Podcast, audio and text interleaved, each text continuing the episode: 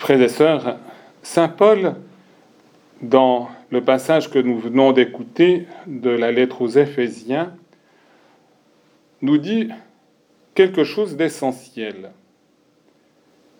Cet essentiel, c'est d'être en communion avec le Christ, puisqu'il nous dit que toutes les tâches du ministère, quelles qu'elles soient, du reste ministère ordonné ou divers services dans l'Église, des laïcs, est en vue de la construction du corps du Christ.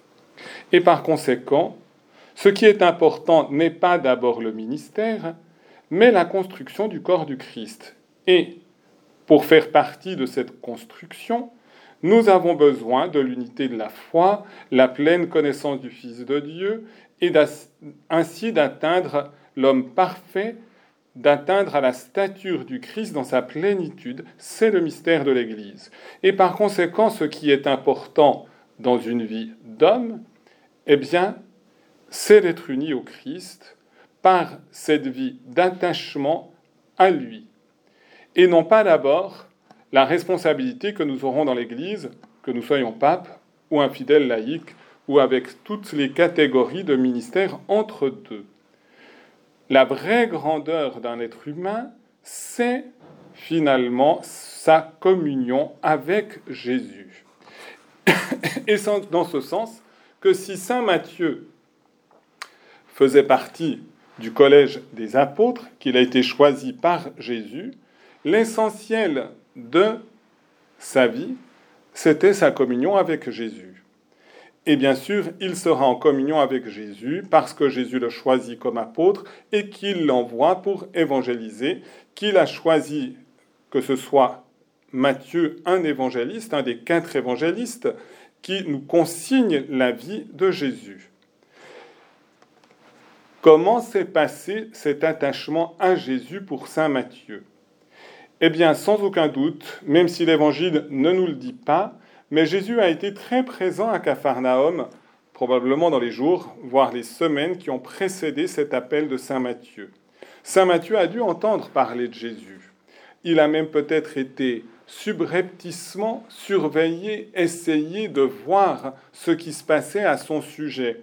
Et comme, en raison de sa responsabilité et probablement de ses dons naturels, il avait un don d'observation attentive, d'être minutieux dans ce qu'il regardait, eh bien progressivement, il a été intrigué par cet homme, par ses agissements. On peut se souvenir que Jésus à Capharnaüm a guéri le paralytique, manifestant ainsi, en lui disant au paralytique et à ses interlocuteurs, qu'est-ce qui est le plus facile de dire à un paralytique, tes péchés sont pardonnés, ou lève-toi et marche. Eh bien, pour que vous sachiez, et c'est de nouveau l'essentiel du ministère de Jésus, que vous sachiez que je peux pardonner les péchés, c'est le pardon des péchés qui est essentiel, je te le dis, lève-toi et marche.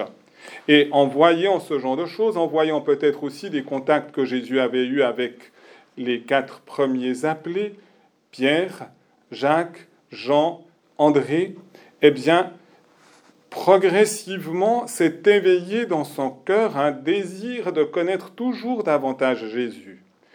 Et au moment où Jésus arrive à son bureau de collecteur d'impôts, alors que Matthieu était toujours regardé d'une manière désobligeante parce que les collecteurs d'impôts, ils n'échappaient certainement pas à cette réputation, étaient considérés comme des collaborateurs des Romains et comme des personnes eh bien, qui n'étaient pas tout à fait droites, qui se remplissaient les poches sur le compte de leurs corolégionnaires, les Juifs, et qui justement favorisaient la domination des Romains.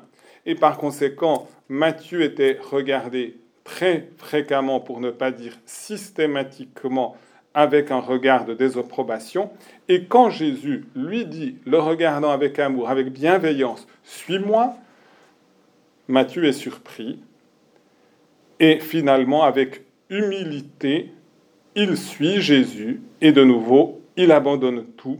Il abandonne justement les richesses qu'il aurait pu encore accumuler comme collecteur d'impôts. Et immédiatement, eh bien, nous pouvons voir Jésus avec ce regard, cet appel, cet appel qui s'adresse prioritairement aux pécheurs, mais pour en faire des justes.